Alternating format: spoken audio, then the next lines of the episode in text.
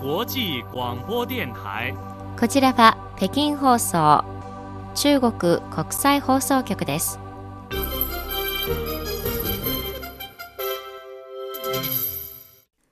こんばんは。ニュースをお伝えします。まず主な項目です。習近平国家主席は18日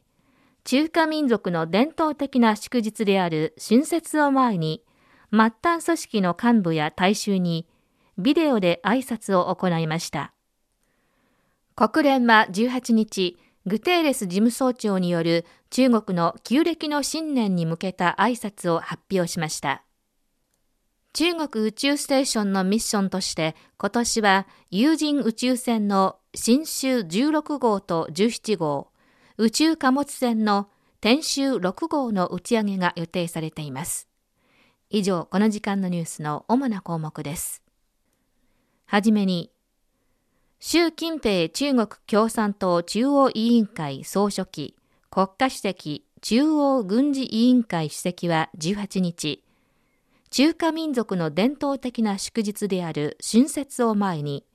末端組織の幹部や大衆にビデオで挨拶を行い、全国の各民族人民に新春の祝福を送りました。習主席は、各民族の人々の健康、家庭円満、事業の発展を祝うと同時に、うさぎ年の吉祥を祈り、さらに偉大な祖国の繁栄と国民の平穏を記念しました。四川省綿陽市北線チャン族自治県石器村は、四川大地震の後に再建された村です。習主席はビデオで村民と観光客に新年の挨拶を行い、農村振興の第一線で奮闘する人々に新春の祝福を送りました。村民たちは習主席に、石器村の農産物やアグリツーリズムがますます人気になっていることを伝え、習主席に村を訪れてほしいと招きました。習主席は、皆さんがこれからも努力を続け、農村振興で新たな成果を収め、共に豊かになり、ますます豊かな生活ができるようになることを望んでいると語った上で、県、豪、農村レベルで農民の健康、正常な生産、生活秩序を最大限に守り、民衆が無事に新年を迎えられるようにすべきだと強調しました。次です。国連は18日、グテーレス事務総長による中国の旧暦の新年に向けた挨拶を発表しました。グテーレス事務総長は、中国がうさぎ年を迎えるにあたり、心より祝福の意を表す。うさぎは活力と機敏さを象徴している。この二つの性質は人類にとって困難や試練に直面した時に必要なものだと述べました。また、グテーレス事務総長は、中国が国連と強力なパートナーシップを保っていること、国際協力を支持していることに感謝している。我々がグローバルなコミュニティとして連携していけば、平和と持続可能な成長を推進し、すべての人のためにより美しい世界を築くことができると示しました。中国の春節を前にタイ、サウジアラビア、アルゼンチンなど多くの国でハッピーチャイニーズニューイヤーイベントが開催されています。タイの首都バンコクにあるチャイナタウンでは中国の提灯などが多く飾られていて春節ムードが演出され、地元の住民や観光客を引きつけています。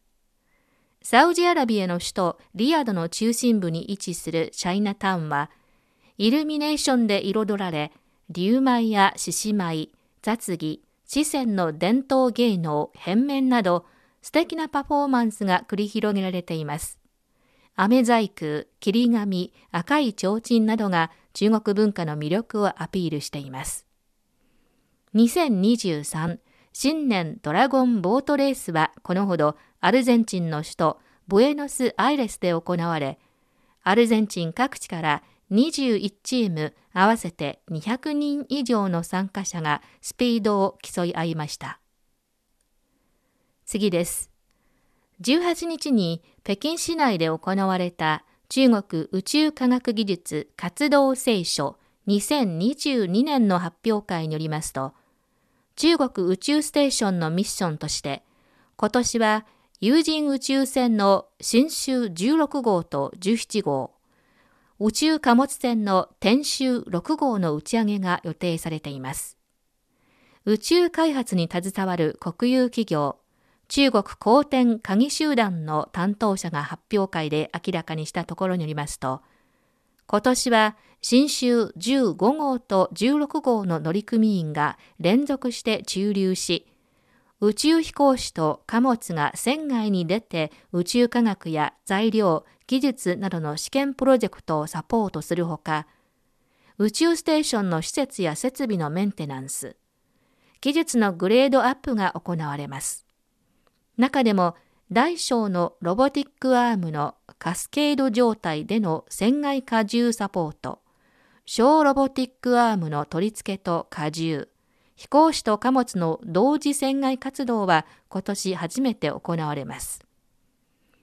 有人宇宙船については今年新州15号、16号、17号、18号の4隻に関して計画通り2回の期間、2回の交代ドッキング、3回の緊急支援待機を実行します。後続の宇宙船の開発も行われます。今年の有人宇宙船のミッションは高密度で多くの船を並行して開発する状態を保ち、半年ごとに一隻の有人宇宙船の発射が常態化する見込みです。宇宙貨物船については、今年天舟6号の打ち上げが予定されています。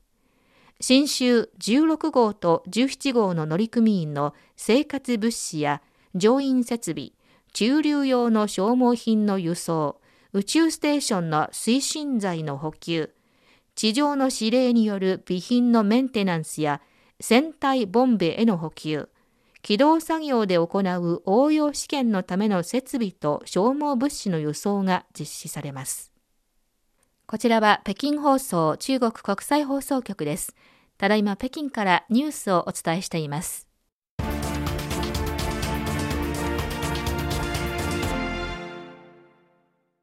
中国人力資源社会保障部は18日、2022年第4四半期において、中国で働き手が最も不足していた職業100種を発表しました。うち営業員、自動車生産ライン作業員、宅配員、飲食店従業員、商店店員、家政婦、清掃員、警備員、放送従事者、千番校が上位10位に入りました。発表によれば、2022年第4四半期は第3四半期に比べて製造業の人手不足が継続的でした。自動車産業では人手不足が比較的深刻で、自動車部品の製造従事者、工業ロボット操作員、自動車製造技術者などの職種が初めてランク入りし、自動車生産ライン操作員の不足は上位10位に入りました。また、宅配物流業界の求人需要は明らかに増加し、仕入れ係、仕分け員が初めてランク入りしました。おしまいに、うさぎ年の春節を控え、中国各地の老舗企業は相次いでうさぎ年限定の新商品を発売し人気を集めています。上海のメーカー、ターバイトゥ、ホワイトラビットは様々な味のミルクキャラメルを新たにリリースしました。また、上海とうさぎをモチーフにしたギフトセットや関連グッズなども売れ筋商品となっています。以上、この時間のニュース、モーグンがお伝えしました。